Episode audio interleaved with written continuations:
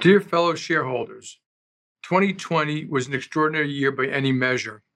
It was a year of a global pandemic, a global recession, unprecedented government actions, turbulent elections, and deeply felt social and racial injustice. It was a year in which each of us faced difficult personal challenges, and a staggering number of us lost loved ones. It was also a year when those among us with less were disproportionately hurt by joblessness and poverty. And it was a time when companies discovered what they really were and sometimes what they might become.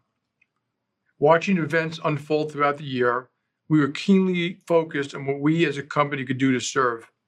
As I begin this annual letter to shareholders, I am proud of what our company and our tens of thousands of employees around the world achieved collectively and individually.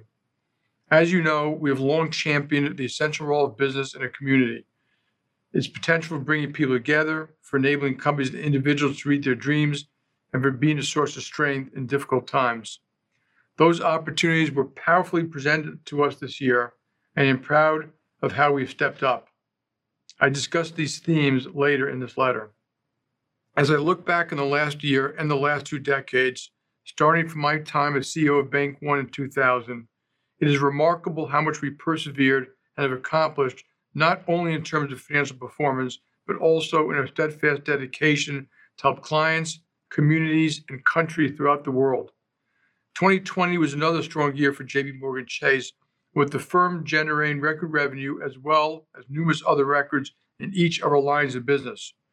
We earned 29.1 billion in net income on revenue of 122.9 billion versus 36.4 billion in revenue of 118.5 billion in 2019, reflecting strong underlying performance across our businesses, offset by additional reserves under new accounting rules.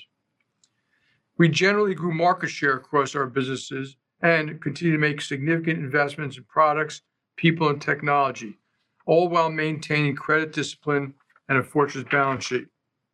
In total, we extended credit and raised 2.3 trillion in capital for businesses, institutional clients, and U.S. customers.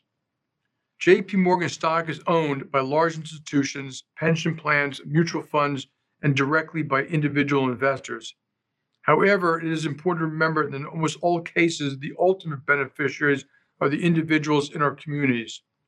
More than 100 million people in the United States own stock, and a large percentage of these individuals, in one way or another, own JP Morgan Chase stock.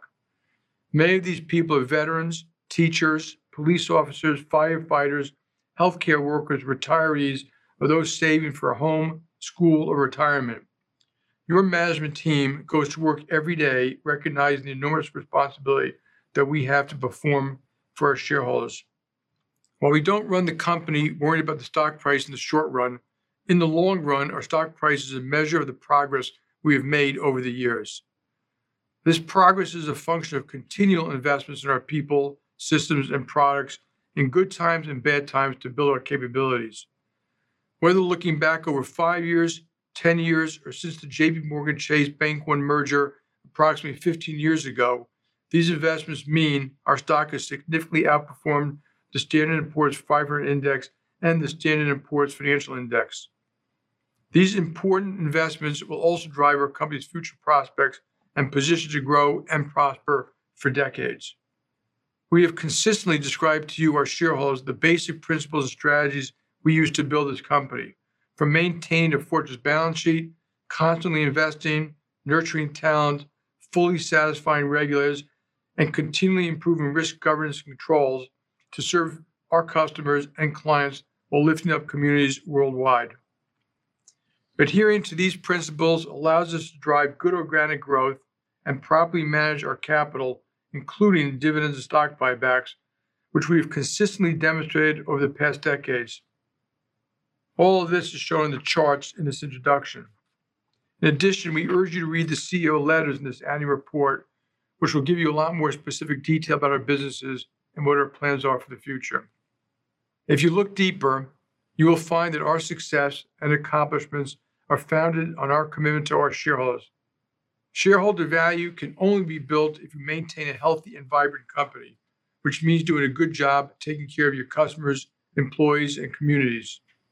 Conversely, How can you have a healthy company if you neglect any of these stakeholders? As we have learned in 2020, there are myriad ways an institution can demonstrate its compassion for its employees and its communities while still upholding shareholder value. But ultimately, the basis of our success is our people. They're the ones who serve our customers and communities, build the technology, make the strategic decisions, manage the risks, determine our investments, and drive innovation. Whatever your view is of the world's complexity and the risks and opportunities ahead, having a great team of people with guts and brains and enormous capabilities who can navigate personally challenging circumstances while dedicating themselves to professional excellence is what ensures our prosperity now and in the future. As you listen to the rest of this letter, I hope you gain an appreciation for the tremendous character and capabilities of our people and how they have helped communities around the world during these trying times.